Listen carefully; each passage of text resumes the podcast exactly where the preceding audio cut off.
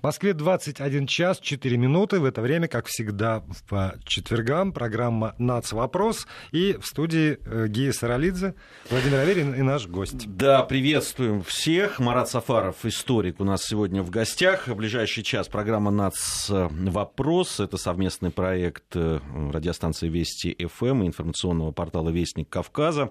Марат, вас приветствую. Добрый вечер. В студии. Да. На мой взгляд, сегодня очень любопытная тема. Э, тема э, очень серьезная, она не раз поднималась э, в различных информационных наших программах. К сожалению, связано это в основном да, вот с угрозой терроризма, людей, которые да, поводы с этим всегда печальные, к сожалению, связаны. Да. Мы сегодня будем говорить о духовном образовании, мусульманском духовном образовании, об его истории, о том, как это происходило на территории нашей страны. Ну и, конечно, затронем вот ту проблему, почему очень часто а, уезжают э, российские мусульмане а, учиться это Саудовская Аравия, это Египет, это другие страны Ближнего Востока, Турция. И Э, когда они возвращаются, почему зачастую да, это приводит к очень печальным результатам. Ну, наверное, надо начать все-таки с истории. И я думаю, что если какие-то вопросы будут да, возникать да, да, у наших конечно, слушателей... Э, сразу я напомню координаты. СМС-портал 5533, слово «Вести» в начале сообщения. И есть э, WhatsApp, наш номер 8 903 170 6363. Если у вас есть какие-то вопросы к нашему гостю Марату Сафарову, или, может быть, у вас у кого-то из вас есть личный опыт обучения в тех или иных образовательных, духовных учреждениях, э, связанных с исламом, то, пожалуйста, не стесняйтесь, расскажите об этом. Мы с удовольствием такой опыт э, тоже примем и о нем э, поведаем нашим слушателям. Напомню, номер 8 903 176 363 это WhatsApp и смс-портал 5533, слово «Вести» в начале сообщения. Я понимаю, наверное, надо угу. с истории все-таки начать. Да, безусловно. И говоря об истории, многие, к сожалению, не знают, и многие мусульмане даже, к сожалению, не знают, а, что в России, в Российской империи, если не брать там периоды существования ханств, государств, вошедших в состав Российской империи, это уже само собой. А вот в Российской империи эпохи самого наивысшего могущества, кульминации в XIX веке, очень хорошо существовали мусульманские религиозные учебные заведения. А, некоторые из них становились центрами авторитетными для мусульманского мира вообще. То есть Россия, а, ну, так скажем, формировала модели мусульманского образования. В России они зарождались, в России они развивались в пределах Российской империи. И, ну, как бы говоря о современности, допустим, сразу же, да, переходя, безусловно, опора, традиция, база, она есть. Ну, к примеру, в конце 19-го, начале 20 века в разных регионах Российской империи возникли джадидские обновленческие религиозные учебные заведения. А джадидизм – это такое большое реформаторское направление. Ну, нельзя говорить там мусульманская реформация, да, применительно как бы, да, а к исламу как-то не подходят эти термины европейские. А, нового времени, но что-то похожее, какая-то вот определенная а, параллель может быть проведена все-таки. Начали с каких-то вещей, связанных исключительно с дидактикой, то есть внутрипедагогические вещи, аспекты, связанные с а, формированием классно-урочной системы, с экзаменами, с оценками, которые э, начали применяться – с а, применением и изучением родного языка, светских предметов.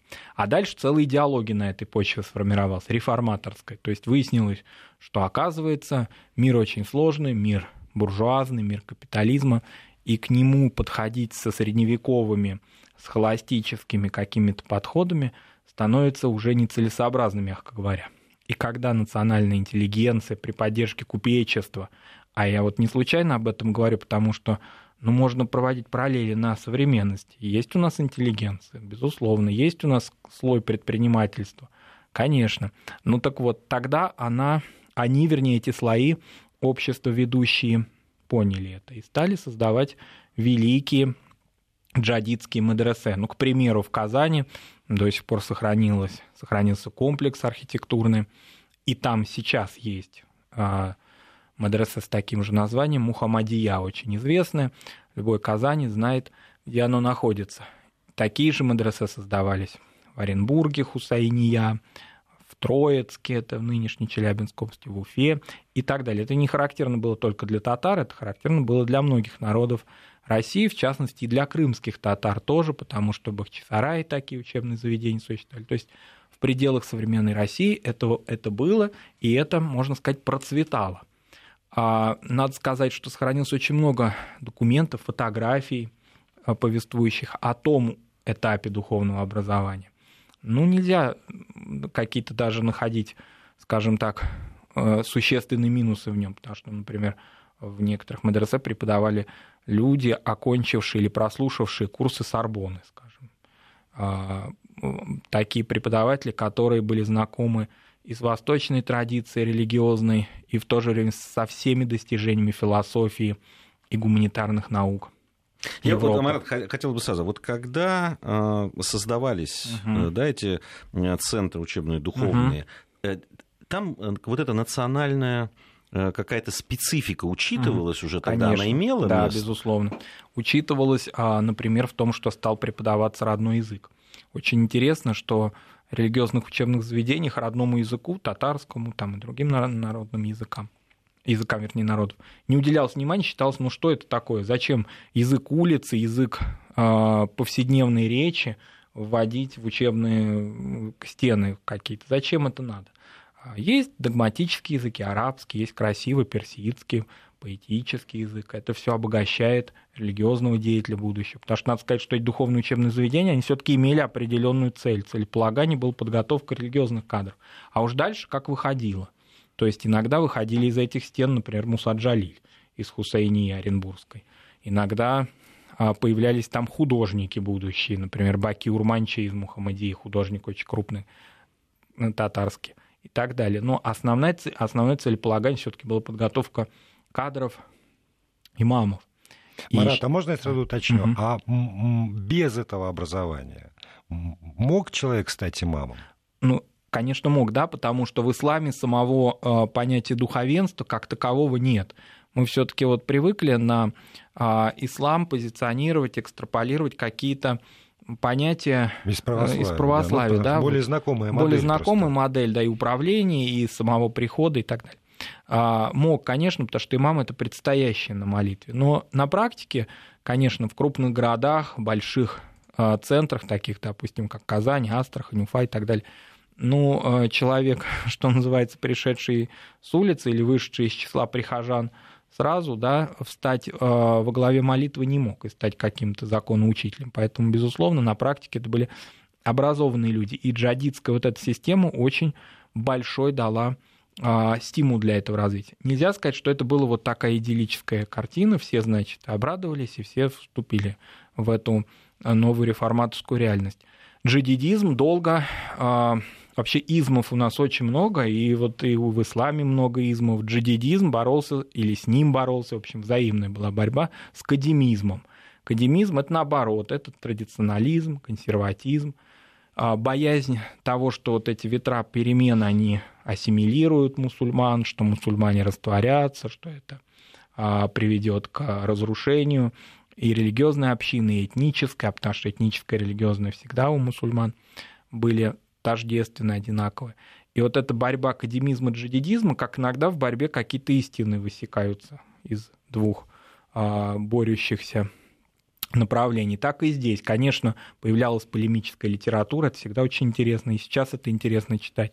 Академизм а, тоже имел свои учебные заведения академические, старометодные их называли. В русских а, официальных документах называли новометодные старым методом. А вот интересно, а центральная власть как-то вмешивалась в это? Она э, да. присматривалась? Она вот академизм нам больше подходит или подходит другое или, направление? Или вопрос, который пришел mm-hmm. на СМС-портал, ну, он звучит так, а был, был ли мусульманский синод? Вот, вот как-то а, Российская да, империя каким-то образом вот эту часть регламентировала? Безусловно, конечно. Во-первых, а, Российская империя регламентировала жизнь духовных управлений. Они были созданы самой имперской властью, включая Уфимское, Крымское, Бахчисарайское. А это, было это было, ну, допустим, вот Уфимское духовное управление было создано при Екатерине Великой. Не случайно Екатерину татары в традиции такая татарская называют Аби Патша, что в переводе с татарского означает «бабушка-царица». Такое любовное к ней. Вообще золотой век был не только для дворянства, но и для мусульман при ней, в значительной мере, конечно. Э, Марат Сафаров, историк у нас сегодня в гостях. Э, мы, э, это программа «Нацвопрос». Новости у нас впереди, короткий выпуск новостей, после чего мы вернемся в студию и продолжим нашу беседу. Вести ФМ. В Москве 21.15. Новости студии Алексей Анисахаров. Здравствуйте. На заседании коллегии Минобороны, которое состоится завтра, можно ожидать заявления и оценок Владимира Путина по Сирии. Об этом рассказал журналистам пресс-секретарь президента Дмитрий Песков. Также он отметил, что в Москве пока не получили ответов от зарубежных партнеров относительно их участия в работе с доставленным в Россию самописцем со сбитого турецкими ВВС нашего бомбардировщика Су-24. Среднегодовая цена на нефть в 2016 году будет колебаться в районе 50 долларов за баррель, так считает министр энергетики Александр Новак. Он уточнил, что речь идет о цене на нефть марки Brent. Отвечая на вопрос, может ли Россия договориться с Саудовской Аравией, крупнейшим членом ОПЕК, о совместном ограничении добычи, министр сказал, что смотрит на это пессимистично. Коротко о погоде. В эти минуты в российской столице около одного тепла. Вести ФМ. Продолжаем нашу программу «У нас вопрос». Владимир Аверин, Гия Саралидзе в студии Вести ФМ. У нас в гостях сегодня историк Марат Сафаров. Говорим мы о а, э, от духовного образования духовном в исламе российском. И в истории. А, давайте, Марат, вот продолжим этим. Да. Как, как э, все-таки центральная власть регулировала, регламентировала, вмешивалась, не вмешивалась, наблюдала? Вот как это происходило? Да, центральная власть, во-первых, не финансировала ни тех, ни других, ни старых, ни новометодных. Все это было на средствах общин. Где-то общины могли себе хорошо чего-то позволить развивать, а где-то все это создавалось силами только купечества, меценатства. А академисты старометодные, они сами постоянно апеллировали к властям. Особенно это было характерно в начале, вот в таком периоде между поражением русской революции 1605-1607 года а, и, собственно, началом Первой мировой войны. Вот в этом промежутке времени, в, Столыпинские, в Столыпинскую эпоху особенно, академисты вообще активно значит, подавали сигналы, что реформаторы куда-то реформируют не в ту сторону, а что это подрывает устои монархии. Надо сказать, что вот, ну, в кавычках уже употребим, да, как наш слушатель назвал это мусульманский синод. Мусульманский синод в смысле духовного управления, вот эти очень связанные тесно с властью и поддерживающие власти, поддерживаемые финансовой властью, надо сказать, что они имели определенную связь, конечно, с правящей династией, с министрами. Так вот, духовное управление пытались как над схваткой быть, потому что все-таки уж где должен быть арбитр, так это э, так называемый Оренбургский муфтий. То есть ну, мы называем Оренбургский, говорим уфимский. Вот. Это как бы в общем и целом пытались они сохранять. Ну, конечно, симпатии по-разному складывались. Академисты, было понятно, что академисты, всем было уже очевидно, что они прошлый век, в прямом смысле слова, уж как, допустим, а, они не старались показать свою а, лояльность или что-то, было очевидно, что они ничего не сформируют интересного. А, они опирались на старую схоластическую традицию. Когда-то мусульманские народы России большая часть питались светозарной Бухарой, которая, конечно, была в определенные периоды времени центром, одним из, вернее, центров мусульманского мира – но к новому времени уже начала находиться в кризисе. Вот академисты и уже старая бухарская вот эта схоластическая система были тесно взаимосвязаны. Но если конкретно что? Ну, это достаточно э, продолжительная форма обучения, иногда без, без как безразмерная, похожая на какие-то там беседы э, наставника со своими э, последователями. Конечно, никаких документов по обучению там не выдавалось по существу учебной литературы не было. То есть она была, но она не была адаптирована под учебную. Это были а, религиозные книги. Нельзя уж прям сразу так академизм тоже э, критиковать оголтело. Безусловно, академизм сохранял. И для многих народов России, которые жили вот эти замкнутые какие-то религиозные системы, а, и образовательные, они, конечно, способствовали сохранению этих народов. Мы это знаем и по еврейской религиозной образовательной традиции, и по католической и так далее. Это было. Но к началу 20 века уже все это трещал по швам.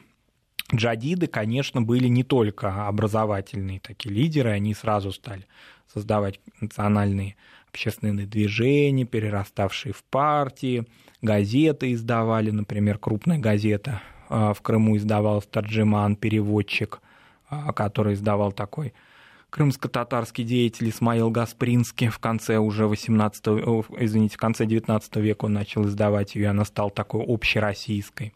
Ну и так далее. То есть они так вот как бы становились национальными лидерами. А вот вы говорите о том, что наци... угу. они становились национальным, угу. они были с национальным очень связаны. Угу мусульмане в России были разных национальностей. Угу. То есть они были в этом смысле разобщены?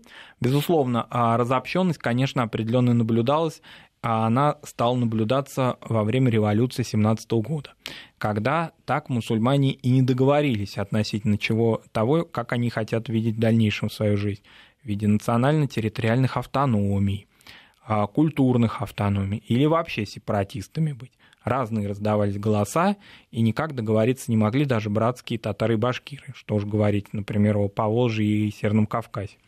Поэтому а, вот это единство некое, которое поддерживалось как будто бы, да, и джадидами, в том числе уж, конечно, академистами, которые вообще иногда даже часто и отвергали саму идею национальную. Говорили, а какая национальная идея, какие национальные языки нужны? Мы все, что называется, братья по разуму одни – вот. А 17 год показал, что это совсем не так. И модели все стали совершенно разные. И вот образование, для образования, раз вот мы ищем эти истоки, вот эта великая традиция, а я великой могу считать академическую тоже, потому что, конечно, она великая, раз она столько веков а, себя, а, так скажем, реализовывала успешно, и уж тем более джадидская, они рухнули. Рухнули, потому что пришла новая эпоха, она как-то смела вот этих былых конкурент былых дискутирующих активно а, сторонников обновления или консервации. Марат, вот прежде чем мы перейдем угу. вот уже к советскому периоду, угу. а скажите, аналогичные какие-то процессы происходили в иных странах, да, э, где был ислам? Конечно. А, было, было ли там, были ли эти системы образовательно изолированные? Или в те годы, скажем, из э, Поволжья российского ездили обучаться э, в какие-нибудь исламские центры. Медресе или университеты да. на, на Ближний Восток, к примеру. Была ли обратная связь? Приезжали ли сюда откуда-нибудь из, из других государств? Ну, прежде всего, здесь надо сказать, что, э, несмотря на то, что вот говорили, что академизм и Бухара, Бухара устаревала, все равно Бухара какой-то обладала святостью. Это было что-то вот такое, э, ну, как бы сказать, какой-то маяк своеобразный, вот как минарет Колян, вот так и Бухара сама со своими мечетями и со своими мавзолеями как-то вот была маяком, символом мусульманского образования.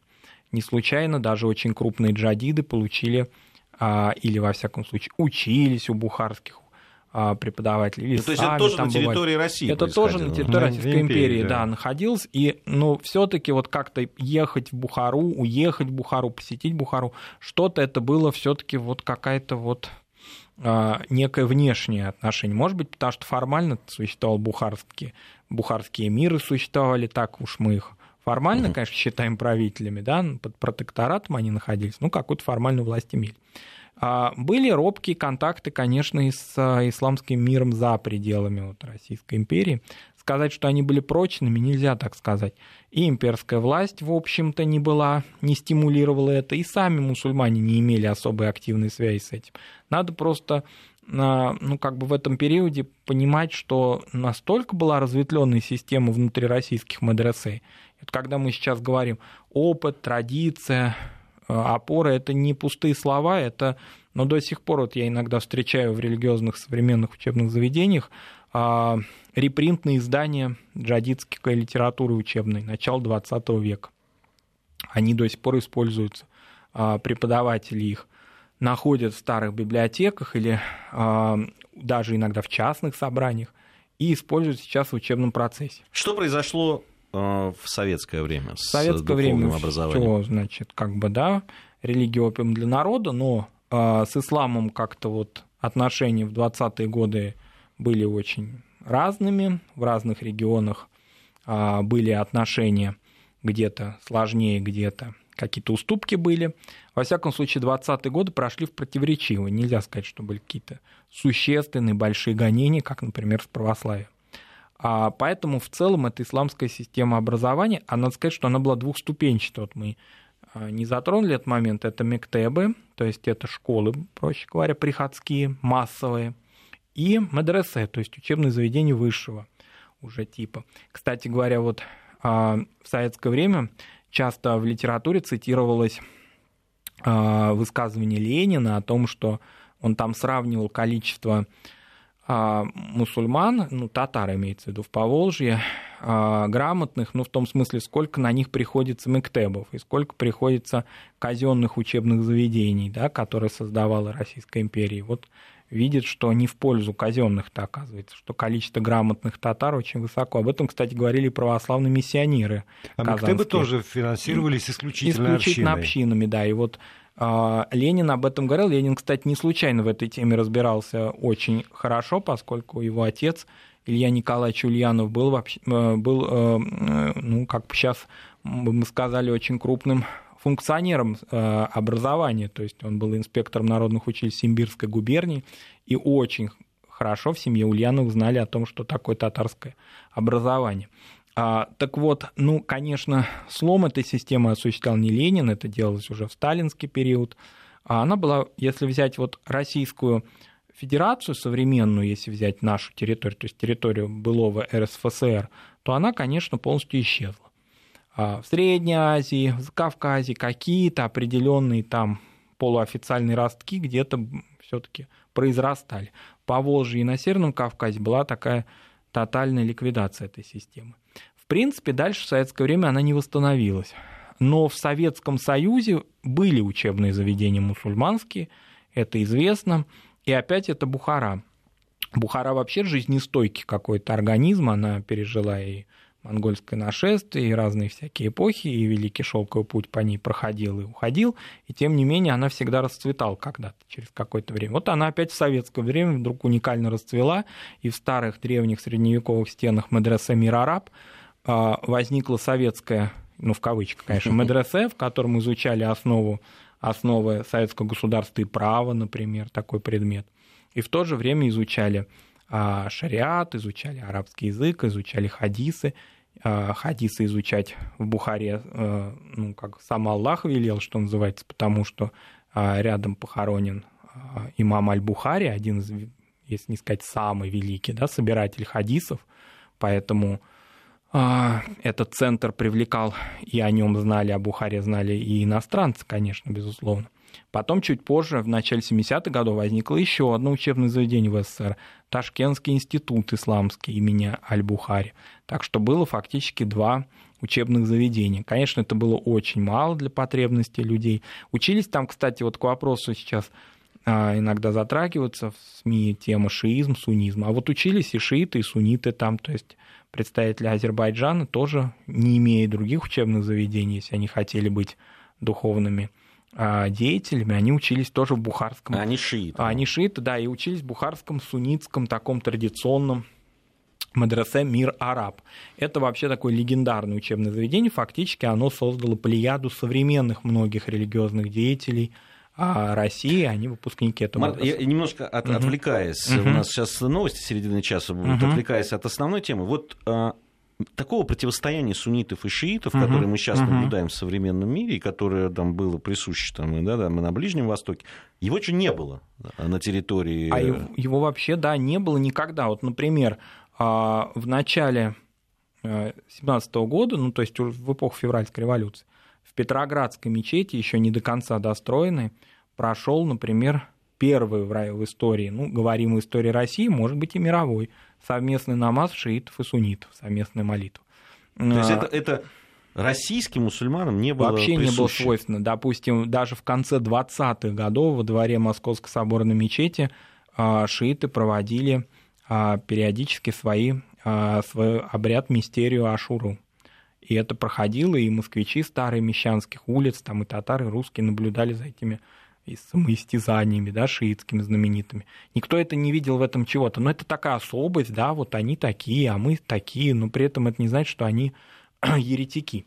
Это очень важно подчеркнуть. То есть в России накоплен еще и такой опыт, помимо разных всяких наших а, опытов, а такого особенностей. За пределами России не было. А за пределами России, а, к сожалению, да, вот это противостояние хотя бы там идеологическое, а иногда и прямое, чего мы видим сейчас в мире, к сожалению, это традиционно. Россия в этом смысле не будем да, там идеализировать ситуацию, но многие моменты, связанные с исламом, конечно, они могут дать урок мусульманам разным и другим, зарубежным в том числе. Марат новости. Сафаров да. у нас э, в гостях. Новости, затем продолжим. Продолжаем программу. Гея Саралидзе, Владимир Аверин и наш гость, историк Марат Сафаров, здесь в студии Вести. И мы говорим сегодня о духовном образовании, мусульманском духовном образовании в Российской империи. Ну вот сейчас, собственно, уже, наверное, переходим к сегодняшнему дню. К сегодняшнему да, дню. Я, я правильно понимаю, Марат, что вот тот вакуум, да, который образовался относительный, mm-hmm. но все-таки на огромную страну, э, да, с довольно большим э, мусульманским э, населением. Было всего два таких э, заведения учебных. И вот тут наступают 90-е годы, и этот вакуум начинает заполняться. И заполняться Конечно. иногда не, не, не, очень, не тем, чем хотелось бы. Да, безусловно, потому что э, те учебные, вот эти два учебных заведения советского времени, они полностью при том, что страна огромная, мусульман много, но они обеспечивали на самом деле всю инфраструктуру, потому что она была настолько малочисленная, это официальная религиозная жизнь, скажем, назовем ее так, что это было, может быть, даже достаточно. А когда мечети стали открываться ежедневно в разных частях только одной Российской Федерации, то, безусловно, э, стал, стал вопрос, где готовить кадры.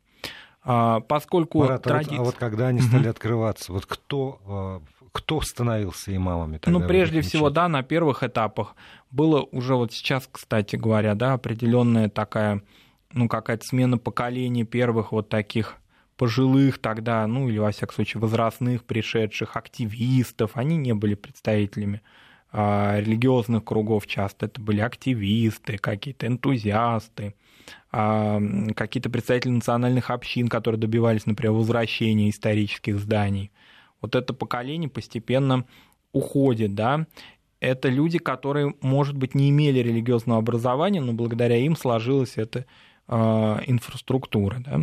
Когда же возник вопрос о том, кто встанет э, непосредственно уже как, ну, так используя светскую терминологию, квалифицированным да, наставником, вот здесь вопрос возник, где их обучать. Появлялись уже тогда в России учебные заведения, но все-таки традиция прервалась, вот такая прямая. То есть мы-то знаем о том, что было, но знаем это вот не от из уст в уста, а все-таки скорее книжно. А, к счастью, у нас осталось это богатейшее книжное наследие в России. Но у нас не произошло а, практической вот такой передачи этого знания.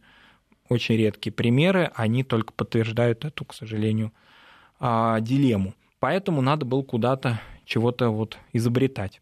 Ну, поскольку изобретать было сложно, решили адаптироваться туда, а, или вернее там, где а, центры существовали. И здесь возникла проблема. Это не значит, что там какие-то плохие или какие-то там оценочно. Там плохо, здесь хорошо.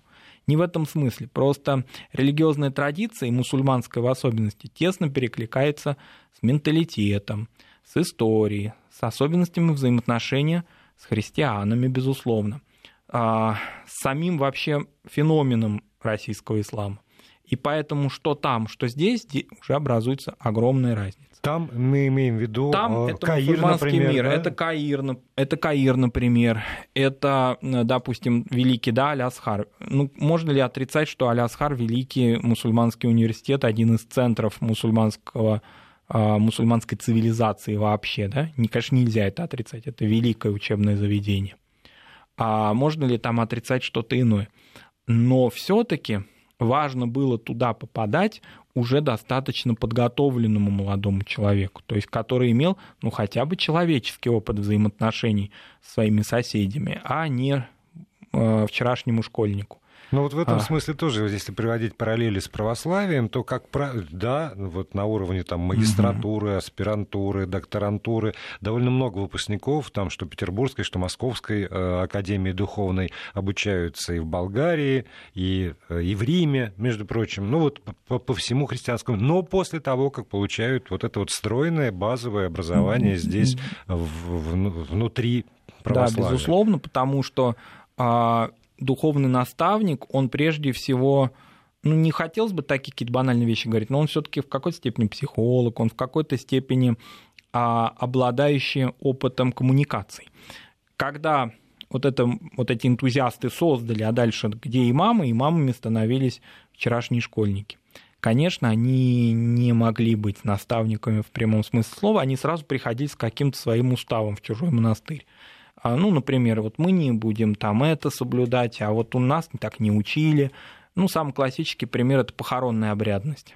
А вот там не делают так, а здесь, соответственно, значит, мы не будем справлять поминки 40-дневные, потому что там какой-то устаз, скажем, в каком-то выдающемся образовательном центре говорил, что это а, многобожие.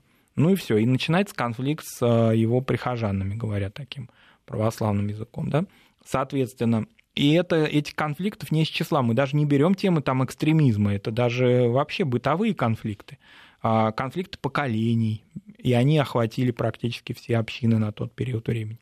Поэтому вопрос здесь не в том, что мы должны отрицать сам факт зарубежного образования как такового и вообще всю эту традицию отвергнуть.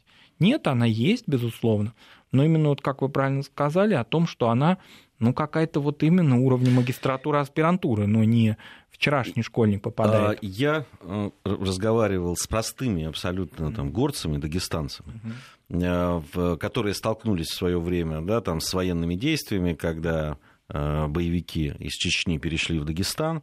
И, они, причем люди такие уже достаточно в серьезном возрасте, они говорили, что да это вообще что такое? Они к нам, где у нас такие мусульманские традиции, были такие известные духовные люди и так далее. Халимы, да, как говорят в Да, Дагестане. а- они, Мгм. они пришли из своей пустыни, как они говорят, и нас пытаются учить, как правильно, как им, как надо быть правильными мусульманами. И Это тоже их очень задевало. Да, и то же самое наоборот. Войнахи также могут сказать, да, относительно пришедших к ним и так далее. Это была такая а, эпоха, такой период, ну, как так научным языком говоря, экстенсивного развития. Расширялись, расширялись, расширялись, но о качестве, о внутреннем наполнении речи тогда не шло.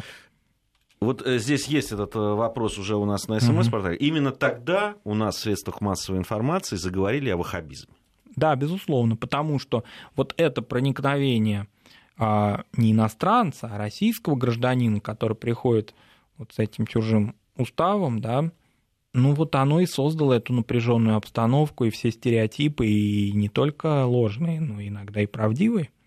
Поэтому назрела необходимость, вот не просто, да, вот мы говорим, назрела там, потому что была традиция. Вот еще раз хотелось бы здесь подчеркнуть, что мы за эту традицию отечественную цепляемся не потому, что мы хотим подчеркнуть свою особость, да, свою Хотя уникальность. это н- неплохо. Ну, это неплохо подчеркнуть. подчеркнуть. да. И, кстати говоря, а, глубокие знатоки российского ислама зарубежные это признают не только по Бухаре, которая теперь за пределами России, но входила в Айкумену, да, Российской империи, но и по татарской духовной традиции, северокавказской.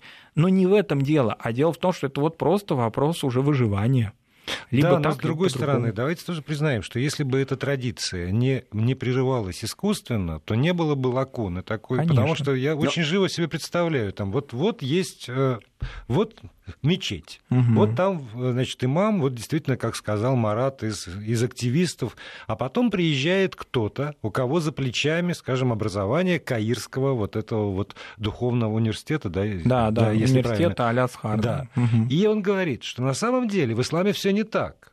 А человека, который может ему там грамотно и убедительно, и тоже там и с фактами, и с- Оппонировать? оппонировать, нет, Ему нету, просто кон- нет, конечно. И тогда особенно молодое поколение, которому там еще старики что-то говорят, нет, не так, ну, вы, вы просто не знали. Вас там большевики вокруг пальца обвели, вы все забыли, а вот же оно, такое истинное, истинное знание. И, и в этом вот и проблема на самом деле. Да, проблема в том, что нет некому оппонировать. И еще э, молодые, значит, пришедшие часто отрицали саму вот национальную основу религии. То есть отрицали сам факт того, что и на Кавказе, и в Поволжье этнос и конфессия слиты воедино. Поэтому отделить зерна от плевела, а может это и не плевело, да, а может это вообще что-то замечательное, национальную традицию вообще невозможно. Они пытались это отсекать искусственным, таким прямо жестким путем, отрезать это. Вот это у нас догматика, а это чего-то вы там привнесли или от большевиков, или вообще из каких-то темных языческих времен. Вот. Это особенно характерно для тюркской традиции, которая очень тесно переплелась, конечно, с религиозной. И, и никто, кстати говоря, э, не видит в этом проблемы-то особой, кроме вот таких апологетов некой чистоты. Не всегда, конечно, молодые люди, да, возвращавшиеся, были обязательно такими. Да, здесь очень важен, конечно, человеческий фактор, важна община, куда человек попадал, важна его семья, конечно, откуда все-таки, где его корни религиозные его традиции пошли. А, поэтому много, много примеров и ныне очень крупных российских религиозных деятелей в 90-е годы, окончивших зарубежные учебные заведения, и сейчас говорящих о необходимости возврата к традиции, потому что на своем примере, на, или даже скорее не на своем примере, на примере своих, а, ну так скажем, да, сверстников того времени – видели, как это очень трудно. Если даже не, не было каких-то бед и трагедий, просто чисто психологически было трудно интегрироваться в эту старую среду. Наша национальная традиция, она может быть и там вот разорвана, она может быть еще что-то, но она все-таки сохранена. Мы имеем эту традицию, мы имеем труды эти, а многие из них сейчас переводятся, причем уже не только на татарский язык, но и на русский язык комментируются.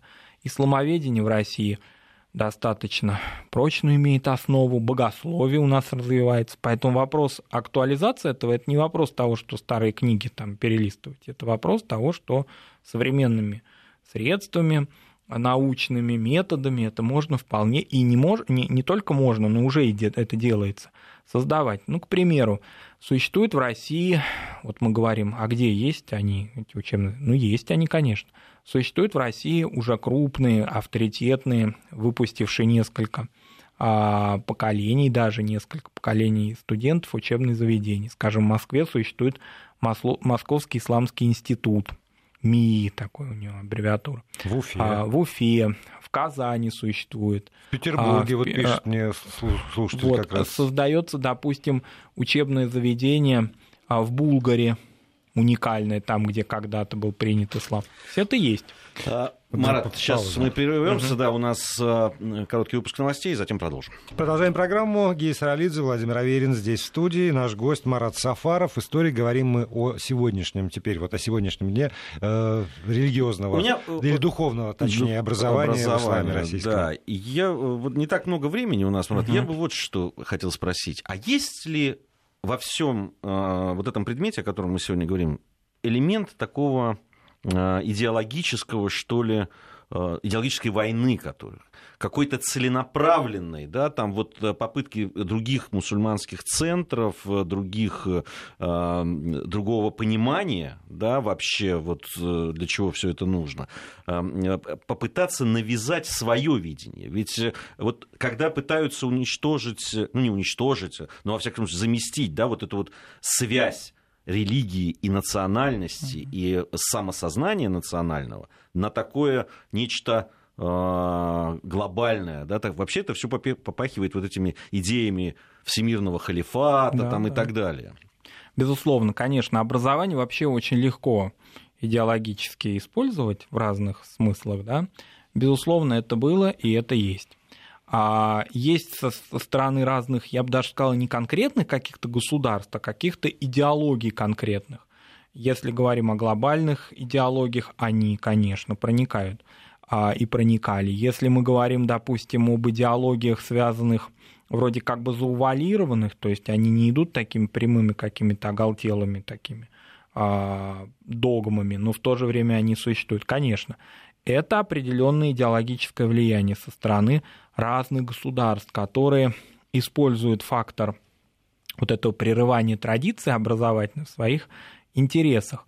А, а можно гел... еще уточню такую вещь? Uh-huh. Ну, наверное, вряд ли можно говорить, а может быть можно о том, что вот есть, э, ну, условно, традиция uh-huh. вот российского духовного образования, uh-huh. а вот там вот во всем мире монолитная, нерасчленимая иная. Uh-huh. Или, или там тоже есть какие-то свои ответвления да. и есть противоречия внутри? Как Конечно, нет. Допустим, а, традиции религиозного образования а, саудитские или иранские или турецкие, которые, как известно, отделила официально религию от э, государства, но на практике мы видим, что не очень-то да, отделила, и наоборот сейчас происходит дальнейший процесс усиления религии в этой стране. Это разные модели, конечно. Допустим, может ли иранская модель э, быть принята Саудовской Аравии? Нет, конечно. Не только потому, что она шиитская, да, как мы в начале программы говорили о том, что там противостояние, у нас гармонии. Не поэтому, конечно, а потому что исторически саудитская традиция, э, такая ультраортодоксальная, надо сказать, отличалась от, я бы не сказал, что прям вольной такой абсолютно, да, либеральной, но другой иранской. И поэтому, конечно, это не монолитное вторжение на нас каких-то прям вот единых систем. А это разные системы, в разные исторические периоды они разные государства здесь играют какую-то определенную роль. В 90-е годы одни, например, ближневосточные прежде всего. Сейчас, вероятно, другие. Ну, то есть это не обязательно какой-то а, какой-то единый фронт, что ли, да. А, и, безусловно, если мы говорим о каких-то вещах, связанных с образованием, с научными исследованиями, очень важно продолжать эти исследования не загораживаться от того, а там плохо, а у нас тут как бы хорошо, или вот свою какую-то скорлупу закрыться. Но исследовать, изучать их, причем не только силами богословия, но и силами светской науки, востоковедения, которые иногда отстает от актуальных аспектов а, нашей жизни, да, от актуальных вещей глобальных, которые нас сопровождают, а исламское образование – это одна из важнейших глобальных тем а, не только российских. Я еще бы хотел вот один аспект успеть затронуть. Mm-hmm. Не так давно я был в Башкирии, разговаривал с главой э, Башкортостана, и мы с ним тоже об этом говорили. А вот э, Прежде общины содержали все медресе и все-все школы. Теперь, я так понимаю, что то же самое происходит. Государство не больно-то финансирует. И как раз вот так, там в Уфе мы говорили о том, что ну, это невозможно в нынешних условиях государство в силу разных обстоятельств, в том числе признавая свои долги за советский период, должно что-то такое сделать в целях, в конце концов, собственной безопасности. Потому что если будет развитая система школ и медресе здесь, в России, хорошо э, укомплектованных, в том числе и кадрами, тогда меньше будет влияния оттуда. Государству уже это в итоге на круг дешевле выйдет. Насколько Конечно. вот этот вопрос сегодня решен или решается, ставится? Ну, во-первых, да, здесь очень трудные правовые вот эти такие, да, барьеры, как это сделать так, чтобы никто не обиделся от прямого финансирования или косвенного. Но есть примеры региональные, когда определенными фондами, благотворительными, общественными очень идет серьезной работы. Ну, сейчас уже, наверное, всем известный пример Татарстана, связанные не только с а, исламом, но и с православием, тема возрождения Булгара и Свияжска, параллельно идущие, и здесь нет какой-то политкорректности, а просто население это 50% такое, 50% другое. И при этом живет мирно в одной республике. Другое такое и другое это не потому, что они очень разные, они а, русские татары просто, да, и поэтому они мусульмане и православные. И булгарская тема очень хорошо в этом смысле дает нам хороший, вернее, пример того, как а, региональные, ну вот как бы снизу идет что-то, такая тема, идущая от региона. Не нужно здесь создавать, да, там федеральной целевой программы какой-то, да, потому что она все равно не сможет учитывать все. Кавказ, например, слить а, вместе с Поволжьем в одну какую-то, в один параграф. Невозможно. А, а вот региональные, мне кажется, темы, они более здесь очевидные. Вот Башкортостан, если будет эту тему развивать, тоже будет здорово. Он развивать, потому что там база-то огромный. Там было, например, джадидское медресе а, в начале 20 века, одно из крупнейших в Российской империи. И сейчас учебных заведений интересных в Башкортостане много.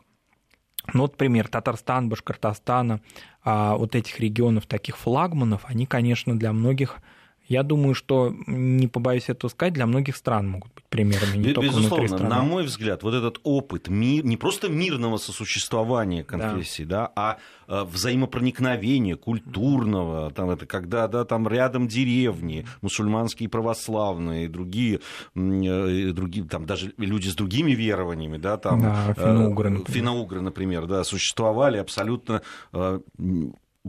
в гармонии, я бы сказал. Да, это не, он, не он, это фантастический мы пример. живем там и просто не воюем, да, пытаемся, да. игнорируем. Нет, совсем не игнорируем. Да, не, не факт это там, был терпимости, вот а такой, именно да. факт Вот именно, факт, не, не просто даже слово терпимость не Оно подходит. подходит, потом абсолютно, зарежь да. ухо, да.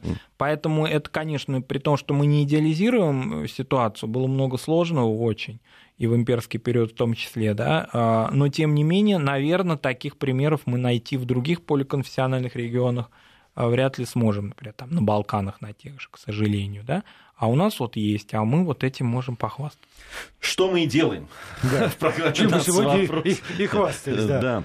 Марат Сафаров, историк, у нас сегодня был в гостях. Это была программа «Нац. Вопрос», совместный проект э, э, радио э, Вести ФМ и информационного портала Вестник Кавказ. Гия Саралидзе, как всегда, по четвергам будет приходить вести эту программу. Спасибо.